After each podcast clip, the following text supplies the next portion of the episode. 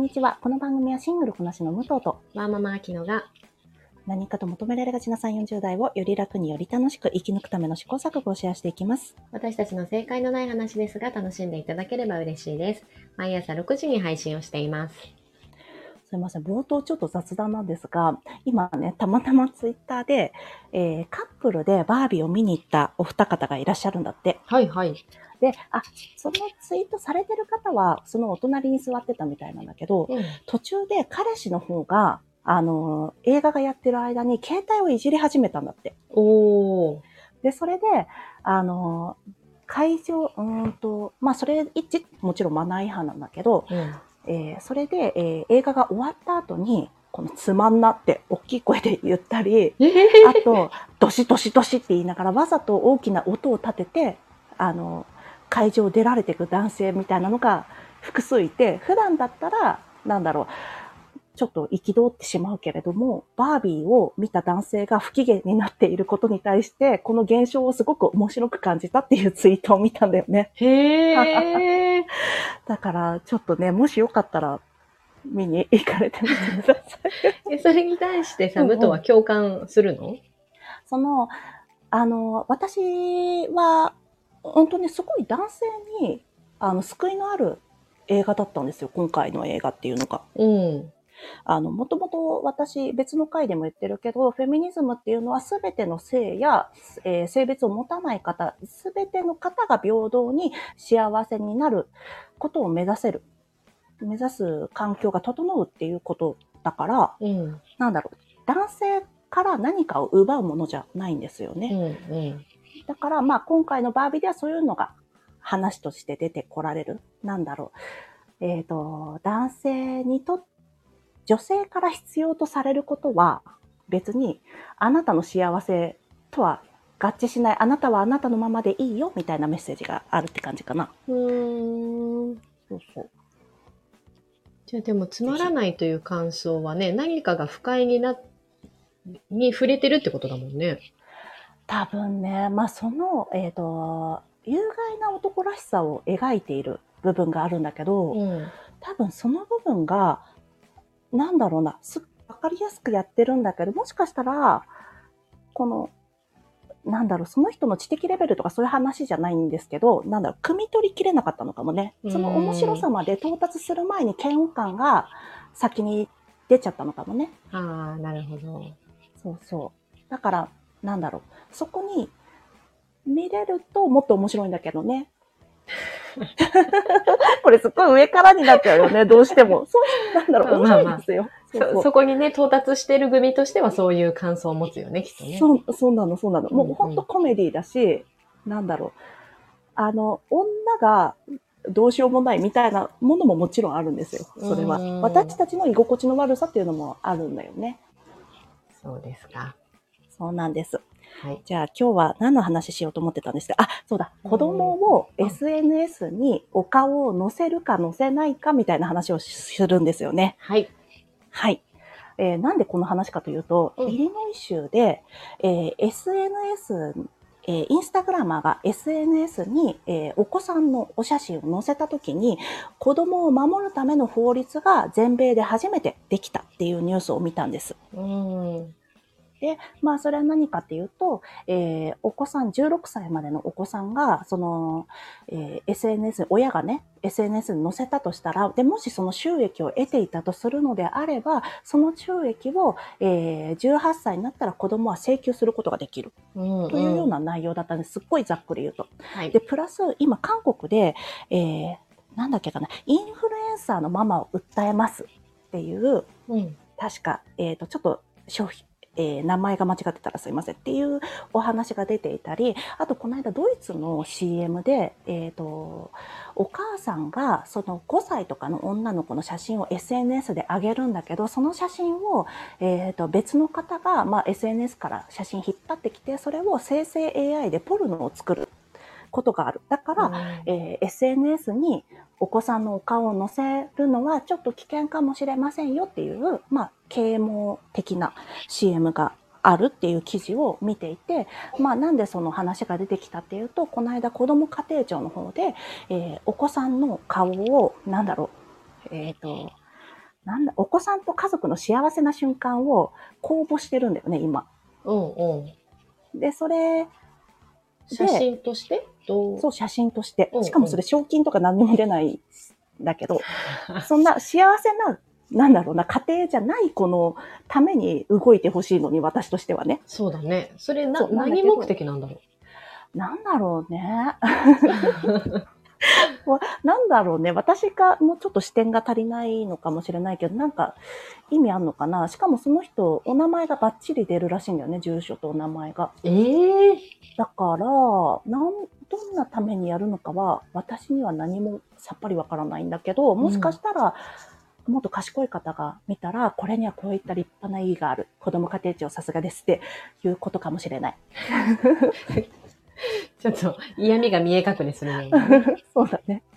という感じです。で、あきちゃん、まあ私子供がいないからあれなんですけど、あきちゃんはお子さんと SNS とどうされてますか、今は顔出しをしてしまっているけれどうも、んうんやっぱりこれをいつまでするかなっていうのはあるし、うん。うんなんだろう、まあ、ね、年齢ではないけれども、うんうん。やっぱり小学校上がったらちょっと控えようかなってなんとなく自分の中であったり、うんうん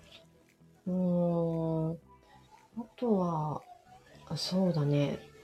でも子供の顔をアップしてる方が多い分、うん。それに対して、なんだろう、警戒心を、あの、持つのがこう低くなっちゃってるっていうのはね、確かにあったんだよね。この今回の記事無糖にね、言われて。なるほどね。なんか私、あきちゃん、お子さんの顔にスタンプをつけてるイメージだったんだけど、それ勝手に私がイメージしてただけだったかな。そんなことなかった？かそういうだったよね。えっ、と、まあ、思いっきり顔が映ってるっていう写真は避けてるかな。うんうん。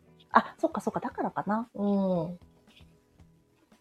そうだよね。こうやって児童ポルノとかに使われちゃうってなったら、なんか、どう、どうするのがいいのかな？ややっぱりまあ、スタンプするとか顔は隠すみたいなのをする方がいいのかな？でもそうなるとさ、じゃあわざわざそれ出さなくてよくないですかっていう感じだし、ああ、まあでもそなるほど。そうなると SNS の目的とか楽しみっていうのをなんかうんうん。疑問視してしまうかなとは思うけど、ああ、そうなんだ。